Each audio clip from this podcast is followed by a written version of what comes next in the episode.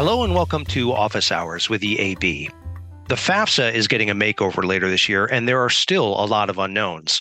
New federal guidance is expected to be offered before the end of the year. Unfortunately, colleges and families need answers before the fall. Our experts share what they know about the changes and offer tips to institutions about how to communicate with families now, even though they don't have all the answers yet. Give these folks a listen and enjoy.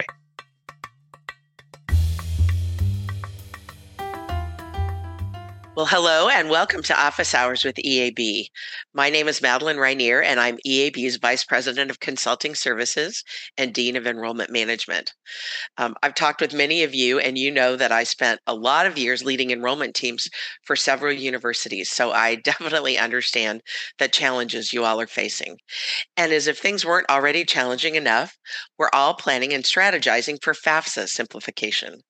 Funny how a simplification project turns turns out to be so complicated.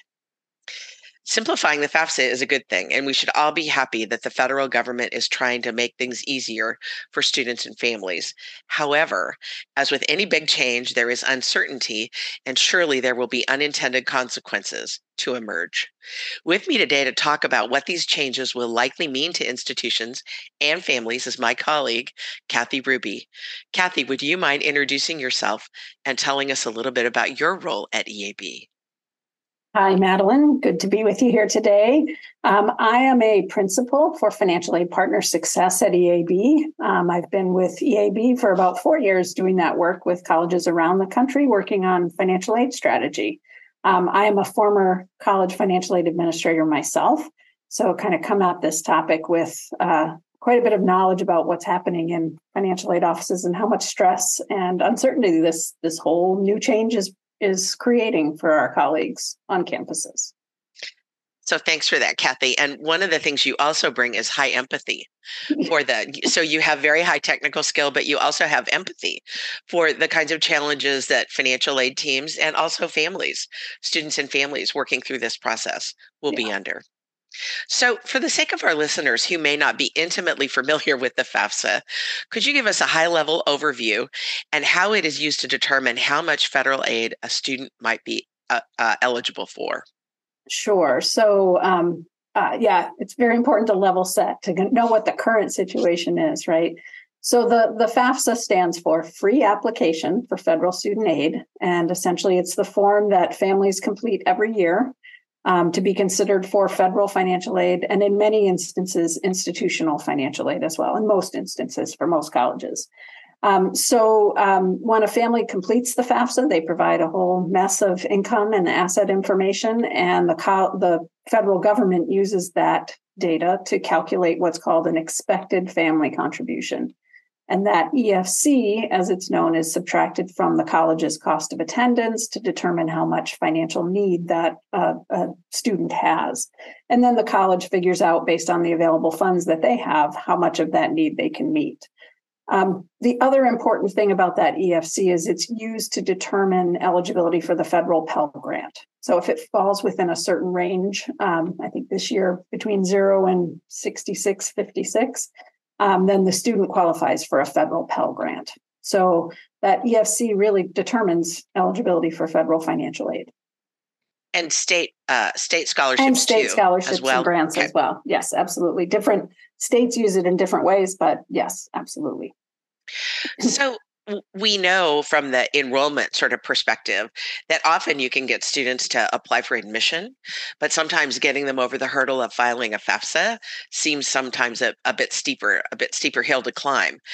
Can you share from your perspective why you think that filing the FAFSA is a barrier for students and families? Yeah, I mean, I I think it's an intimidating form. I mean, I think it's it's long. It's got lots of questions.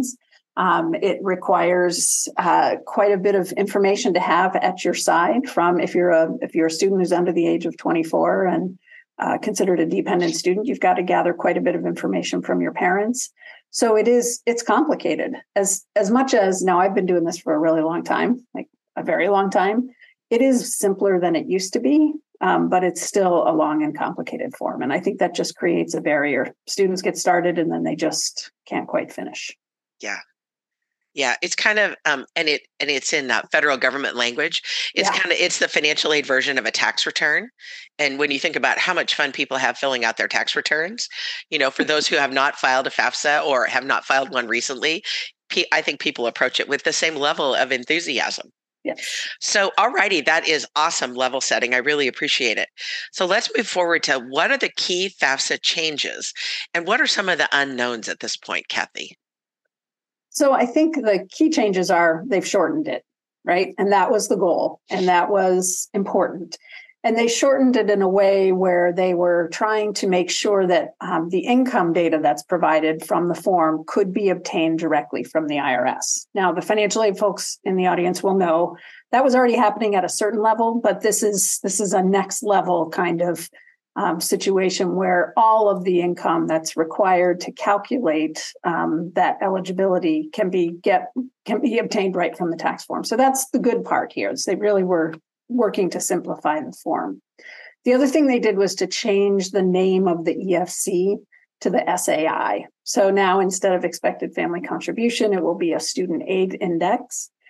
Um, the other changes are um, related to eligibility. So remember when I said that um, federal Pell Grant eligibility is based on the range of E F C that a family has. Well, now there's another way to qualify for an E F C, and essentially it's based on a family's household size and the U S poverty levels. And if a family falls under certain levels, they automatically, or if a parent falls under, or a dependent student, if a fa- parent falls under certain levels, they will automatically qualify for a maximum Pell Grant. Um, and then if they fall under a different level, they'll automatically qualify for a minimum Pell Grant. So it's adding transparency to the process, because the government and colleges will be able to publish tables to say, hey, families, if your incomes fall within this band, you're going to qualify for a Pell Grant. We can tell you right up front. Um, so again, moving toward transparency and simplicity, they added added that feature. The other thing that does, by the way, tell me if I'm digressing too much, is it helps dependent students who previously, if you had a low-income dependent student who was working hard to support the family and had quite a bit of income on their own, they could work themselves out of Pell Grant eligibility. And now that won't happen anymore because it will be based solely on the parent's income. Um, and then the last thing they changed, and I could go on about this for hours, but I won't, but they did change the need analysis itself. So the actual formula to calculate the S A I. Not structurally, the same structure is there, but they did some things like um, they're protecting income better than they did before, and they're going to adjust those income protection allowances every year for inflation, which wasn't happening before. So they're doing some things um, to make students more eligible um, for need-based aid and federal Pell Grants. So um, I'm jokingly going to refer to S A I as the artist formerly known as E F C in my conversations with enrollment teams. Um, could you talk just for a minute about one of the changes that's been pretty widely reported is that families will now be able to have a negative S A I. So in the old FAFSA world, the lowest you could go was zero. But apparently, from what I understand, you can now have an up to a minus fifteen hundred S A I. Could you talk about yes. that a bit? Yeah, so this is another way that they've adjusted the formula in a way to really try to capture for low-income families, try to try to identify who are the neediest of the needy students. Now, um, when you think back to that original uh, formula that I said, cost of attendance minus E F C equals financial need, you'd think if the S A I is now negative, that might mean the student can get fifteen hundred dollars more total. But the Department of Education has already said, no, students are still constrained by the cost of attendance. They can't receive more aid than the cost of attendance. But for institutions, this will be a way for them to identify who are the neediest students in their population, and might they want to treat them differently um, because they're even needier than students with a zero E F C. So, Kathy, could it be, could you be anywhere from zero to minus fifteen hundred, or is it zero or minus fifteen hundred? Zero to fifteen hundred. So, so it could be in between. So it's a sliding scale. Yeah, it's a sliding Got it. scale. Yeah.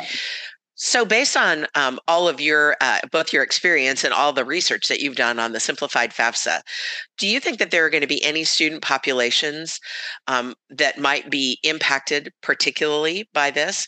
And, and if there are, are there things that colleges and universities should be thinking about right now to prepare for how they would package and then fund those students? Yeah, absolutely. And, and there, there are going to be, and I, there are going to be winners and there are going to be losers. So as as we've started to look at our, um, as we're as you're reading what's out there, what institutions are sharing, and then as we've been working with our partners, as they've been using the NASFAA Student Aid Index modeling tool, we're certainly seeing that more students are better off than worse off. But the the students who are better off tend to be lower in, are tending to be lower income and middle to lower income families. Those are the students who are benefiting most from the changes in the formula, and they're more of them are eligible for Pell Grants, um, and then more of them are ending up with S A Is that are lower than what their E F C would have been. Um, but there are also some losers. Um, and I think the, the two areas that institutions and all of us are most concerned about are, um, first, that the in the past, for the past ten years, eleven years, Um, we have not been asking families to report the value of a family-owned business. If they had fewer than one hundred employees, um, it was not required to be reported. Um, it was also true that if they, if a family lived on a farm, lived on and materially participated in the operation of a farm, it did not have to be reported as an asset. Those two items now have to be reported again. And those are things that it's hard to model what that impact will be because we don't have that information and haven't had it for the last several years. So that's that's one concern. So those families will lose some eligibility. The other families that may lose some eligibility are families who have multiple children in college. So when that E F C is calculated, the parent portion of it is always divided by the number of students in the household in college. In S A I world, that will no longer happen. happen.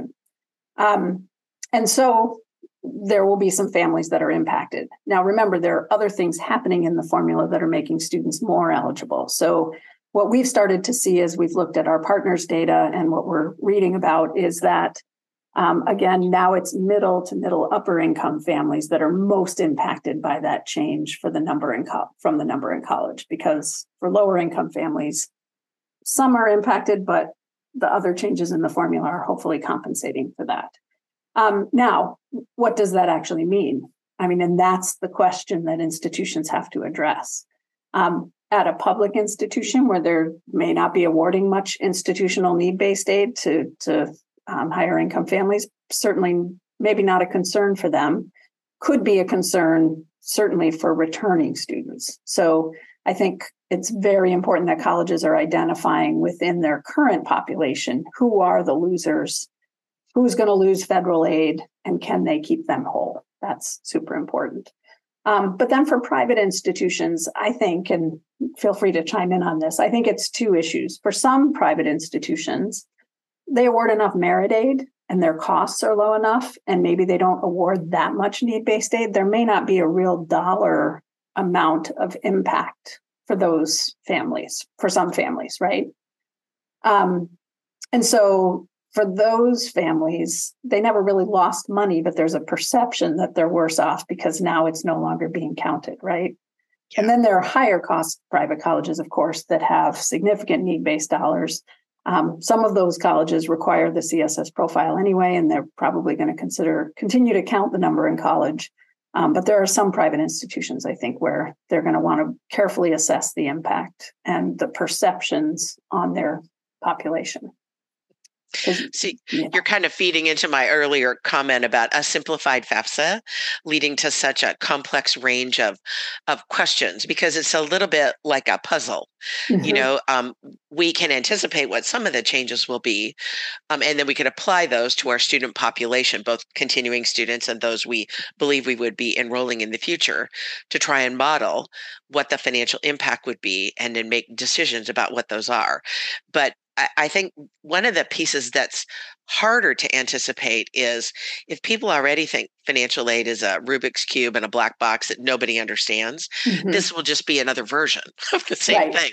And telling yeah. them that it's simpler, which is true, but if you've never filed a FAFSA before, telling them it's simpler won't matter because they never did it before. Yeah, Other exactly. than if you tell them, stop listening to what your friends told you who've already filed a FAFSA, you know, start listening to what people are doing this year. But I, I think that there are a whole range of questions mm-hmm. that, that institutions want to think about. And you mentioned the NAFSA modeling tool, which I think is excellent. It's a great place to start.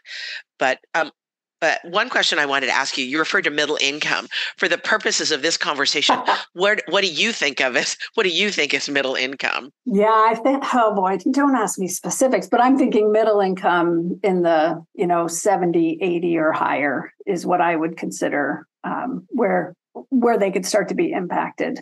Lower than that, um, I mean, there's not a straight line. It depends right. on the yes. family, of course, and all kinds of different factors. But yeah, yeah when I think about middle to middle upper income families okay. in the context of paying for college, it's sort of like the eighty and above. Um, and when I think about for private colleges, um, really the importance of communicating whatever it is, whether you know yet what you're going to do, but communicating about your affordability, the importance of your merit aid, Um, all of those pieces, because you don't want families eliminating you from consideration just because they've heard, oh, I can't count the multiple kids in college anymore. Private yes. colleges aren't going to be affordable anymore. That exactly. to me is is the concern, that you have to be, you're battling the rumors because it and, and it's important to get out in front of it.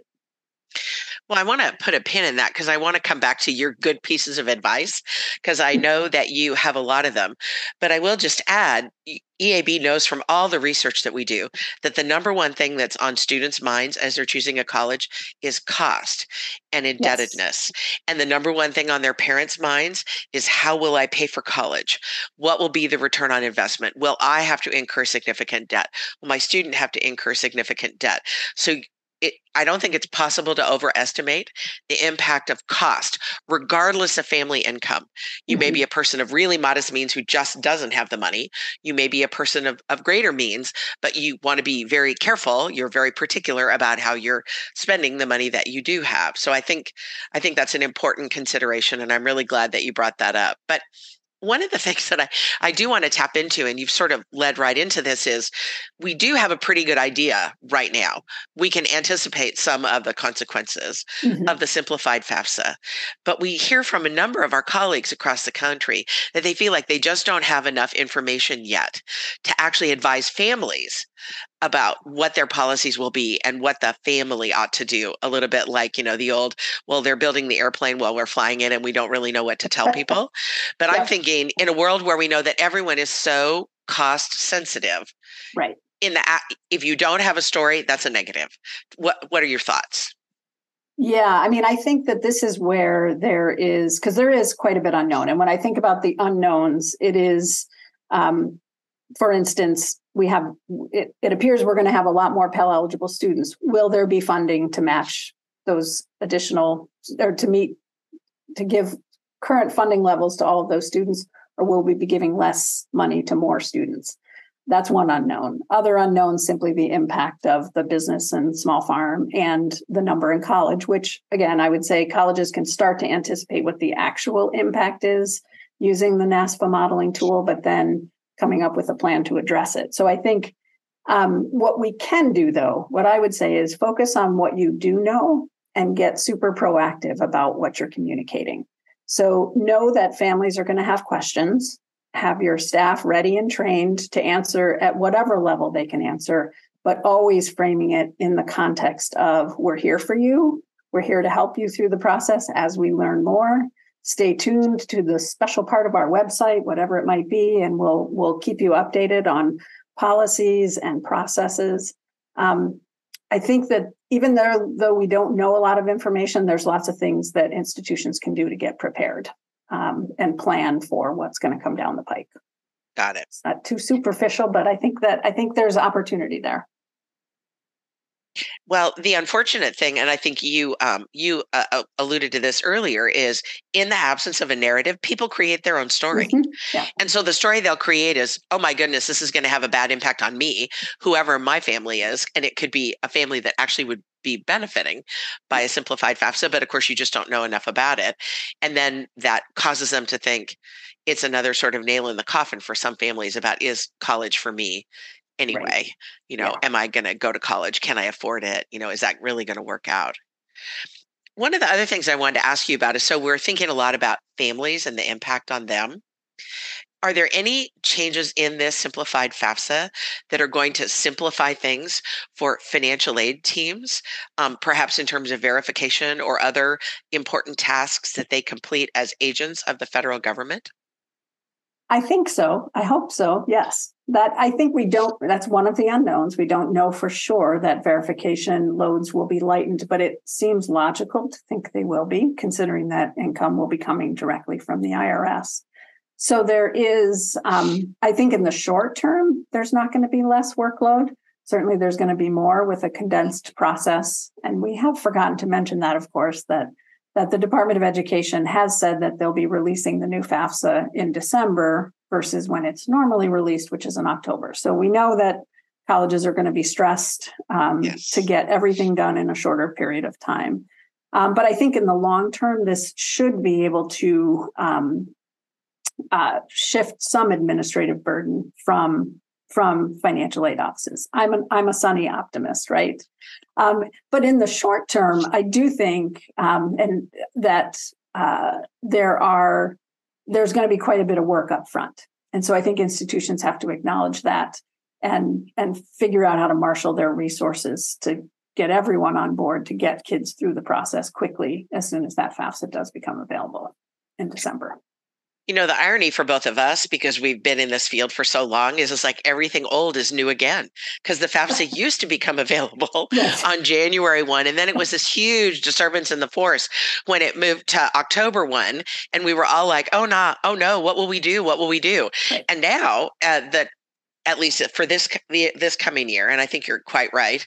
Um, I think it's, you know, I'm, I'm betting on late December personally, but that's, mm-hmm. it's not that I'm not an optimist. I try to be a realist about this. Um, but I think, so the form becomes available sometime in December. Many people are using, uh, leveraging systems. You know, they may be using it through uh, their their S I S, might be using PowerFades or some other. So you have to wait for those updates to be yeah. completed. I I just, I have very high empathy for financial aid teams. So on the one hand, it's like plan now, I think you would say. Yeah. Let's commu- let's figure out what we can tell people now and communicate. Let's figure out what kind of preparations we can make internally to anticipate what will be coming. But then there's just going to be, I think, some moments of high anxiety and how to manage internally as well as manage externally. Yeah. Um, one, and I was, like, let me just add too, yeah. I was thinking too about the opportunities for communication. And I think this year, the merit scholarship letters are going to be more important than ever before, because yes. they're your opportunity to say, here you are, here's how much we love you, here's how affordable we can be. And yeah. by the way, here's what's happening with the FAFSA, and here's how we're here to support you. Yeah. You know, it's really interesting. I worked with a president who actually just said, not to families, but internally, no one loves you when you give them money because you come from constrained financial resources. People love you when when you give them money because you're investing in them, because you believe in them. Yeah. You know, in the old Pretty Woman, I think you got a lot of potential, Kathy Ruby, and I want to give you this big merit scholarship. And and I know that that's not the mindset of many teams, because they're concerned about access and equity, mm-hmm. which I completely understand. But if there ever was a year to just think, well, we might have to throw a bit of our playbook out the window, at least temporarily, mm-hmm. to sort of the go big or go home approach, because you um, it may keep you in the game in a very yeah. tough market environment, in a time when when maybe the way we've always done it would not be effective in this year of transition. Yeah. And I think it's where, um, you know, private colleges think about this all the time, but not Not enough, I think, sometimes. Just remember, you're an institution and you can do what you want with your institutional dollars, and then fit it into the confines of what we know the federal government's rules are. Yes. And so you have to, you might have to get creative. well, and we hope you do get creative, yes, that you actually see that as a, like, I don't have to do it the way I've always done it. I could think about doing it differently for this one year. Um, you know, I will say uh, in terms of institutional responses, I've already spoken to some partners who've decided that they're just going to keep their current students whole. It, mm-hmm. re- regardless of what occurs on the, the simplified FAFSA, yeah. if you were getting a larger scholarship because your family had three in college, we're just going to keep that going, because I think retention is on the minds of many yes. enrollment teams, because retention is certainly a key component of overall enrollment success. And the, it seems like um, Uh, any way that you can reduce uncertainty for the people who are already with you, part of yes. your family. And you may not be able to make that promise. That may not be possible, but any promises that could be made yes. um, to, to reassure students and families who are already in your, in your family feels like kind of a really good approach. Yeah. Anything you can do. And if, you know, many of my, the institutions I've talked with already have a policy of, you know, we don't change need-based grant unless something significant changes in your situation. And this is one of those situations. You have to just look the other way. Don't care that the S A I just went up by whatever, and just say, let's let's leave them where they are, because that's yeah. what they need. Well, yeah. families love predictability. Yes. You know, they do. It's kind of like, you may not love your mortgage or your car loan payment, but unless you've been a little crazy and got an adjustable rate, you actually, it's something that you can plan for. Mm-hmm. And especially for families, if they come from modest circumstances, thinking about that going up dramatically, the payment is really concerning, really concerning for them. So what advice are you giving to enrollment leaders? We've already started dipping our toes here, so let's just keep going. Um, what are you thinking? What more advice would you give about your own internal practices right now? What should you be doing? How how might you be communicating with students and parents? So I think um, the key will be to be positive.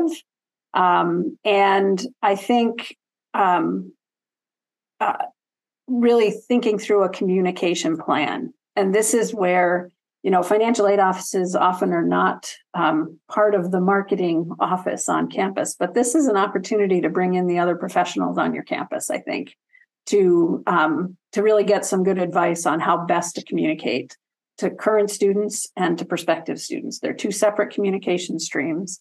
Um, and think through that communication plan, how you want to roll it out. And it also will give you the timeline for when you need to make certain decisions around what you're going to do for your returning students. Um, I know that we're sort of in a hurry up and wait kind of time right now. I mean, most of the institutions that I'm working with, they don't want to scare the returning students right now, right? They're, they're wrapping up finals, they're heading off for the summer. There's no reason to cause a bunch of alarm right now. So there's a fine line. And that's why you need, actually, I would argue that's why you need the communication folks, because I'm I'm a financial aid person. I can say this. I tend to be very businesslike in my communications and very, this is what you need to do. And there are ways to soften and enhance these messages that I think you should take advantage of the communication professionals you have on your campus. One of the things I really appreciate about that is um, I think it's actually possible to say, from my communications background, could say, you know, there's a lot of uncertainty out there about the simplified FAFSA and what it means in general. And for you, you're concerned about what it means for you and your family. And then it could be, here's what we know. Mm-hmm. And here are the guarantees that we can give you today. Here are the assurances that we can offer you, guarantees, reassurances, depending on what your circumstances are and how reassuring you can be. But I think actually going at it head on, mm-hmm. as opposed to it's different, you need to do these things, and like, here's your timeline. I yeah. don't, I mean, I don't think that works when there isn't a change particularly. And it isn't that financial aid folks aren't, I think, I actually think they have very high empathy, but mm-hmm. they're not oh, yeah. trained email message communicators. They're trained in their, you know, one-on-one interactions with families, trying to help people find a way to make it work. So please don't cast yourself or your colleagues as uncaring, because we know that that's not true. I, no. oh my gosh, those, those folks have the deepest hearts I've ever seen yes. for students and families, the most love, but they also love their rules. So we have to help them marry, marry those two. And they, they often, as you, as you opened as you introduced everything and talked about change, that was one of the reasons I actually loved working in financial aid, was things did change, and that creates challenge, and that can be a good, that's a good thing too. Um, I would also think about your different audiences though, um, as institutions are figuring out their communications, and think about, counselors that are out there.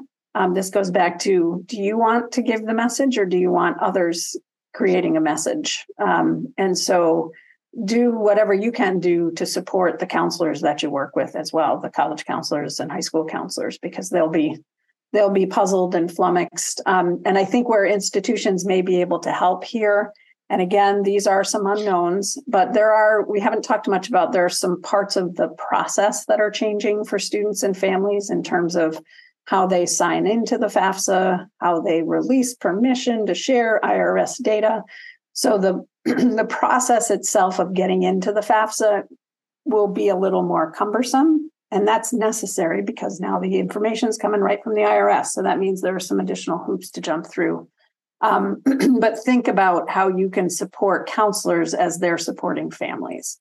Um, I think that colleges are going to have to be more proactive in that whole, how do you complete a FAFSA communication stream, than they've ever been before, just because everyone's going to be working to get families through this. So before all the states banned TikTok videos, I mean, is it like, I often think about financial aid yeah. like a chapter book, yeah. because I do, it is like filing your tax return. Just the thought of sitting down to do it, it's monolithic, it's intimidating, and it's not very fun. So it's almost like, you know, here's what you need, you know, the fun thing about, here are the three things that you need. And then here's the, you know, maybe there's a fun thing with a little graphic that says, here's how you get it, here's how you sign in. Mm-hmm. You know, here's the process, because again, new, not new, it doesn't matter. Just here's the process. You know, I'm thinking about, I think about information in small bites or just in time yes, information. Exactly. Do you think, I mean, and I, I'm not meaning to make fun of this process, but I'm also trying to think about how is it that we get to people where they are, yeah. as opposed to expecting them to come like where we are, where we tend to be more serious. And yeah, I think those things work. I mean, I think kids are more visual and their parents are more visual. Um, yes. And and I think that you can, that will be the good thing about all this. There will be a few steps to get in. And then once you're in, the process will be shorter. So you can divide it into bites. You can, um, I think that we've found success when we send emails with videos in them. Um, yes. Students and parents are willing to open those things. And so just, again, thinking outside the box in terms of ways you can communicate about the process. Um, it is intimidating. I, I sat through the F S A webinar the other day about how, how families will sign in, um, but it's manageable. And, you know, they did a good job with complete training there, but it's, um, it's manageable, I think, but it's going to create some challenges for some students. So be ready to anticipate that. Well, I, I really appreciate your honoring the great work of high school counselors, those who are advising students and families in this college journey, because as if we certainly saw anything in the pandemic, we saw the amount of work that they did and, and the lack of face-to-face interaction with students and how that had an impact on students deciding to go to college. So I think any helping hand that could be extended for, you know, financial aid nights, programs of that kind, you know, yeah. fun videos that you could ask them to share, you know, link their students to, anything to help them, because they they want students to be successful just as much as we all do. Yes. Well, to kind of bring this full circle, are there any potential long-term impacts or shifts that you think might occur as re- as a result of the simplified FAFSA? Put on your forecasting hat, Kathy. Okay. So I think, no, I hope, what I hope is that it accomplishes what it was set out to do, which is to increase the FAFSA filing rate, to get more students into the college pipeline and get more students into college and paying for, successfully paying for college. So that's that's really what we want. And that's what we kind of have to remember is the purpose of all of it. And I think eventually it can work. Um, it's just going to be a, a transitional year for sure. Um, When I think about it in the broader perspective, and specifically with the changes to the number in college and how that's sort of inflating the S A I for some families, at least in relation to what it used to be, um, I do wonder whether um, it will create, maybe in the long term, maybe in the short term, a shift to more merit aid and less need-based aid, at least in private colleges and maybe some public institutions, just because there'll be less of a reliance on a number that may not, that that institutions may feel doesn't actually represent what a family is able or willing to pay, which is very a very important distinction. I mean, because when we step back from it all, remember that expected family contribution. Most families, when they saw the E F C, much less the S A I, looked at it and said, what? Um, I can't pay that. So I don't know. Long term, that's just musing on my part. Will there be less reliance on it overall, except for the students, the more students who will qualify for Pell Grants and uh, have more financial need? Well, here's a thought. Maybe we get together a year from now oh, and we yeah. have podcast part two, where we actually talk about, here's some things we were speculating about a year ago. Yeah. And here's how those actually played out. Because I think the, the proof will be in the pudding.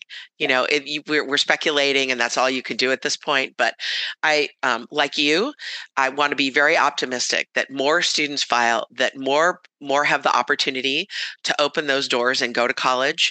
I mean, this is what I think all of us want in our in our country. So, absolutely. Kathy, I just want to thank you so much. I really appreciate your expertise, um, and I uh, appreciate your experience. But the thing I most value about about you as a colleague is the incredible humanity you bring to a process where we're always dealing with individuals, but sometimes it just feels like, you know, it's a form and I'm a number and that's all there is. So thank you for that. Well, thank you, Madeleine. It's really a pleasure to talk with you today.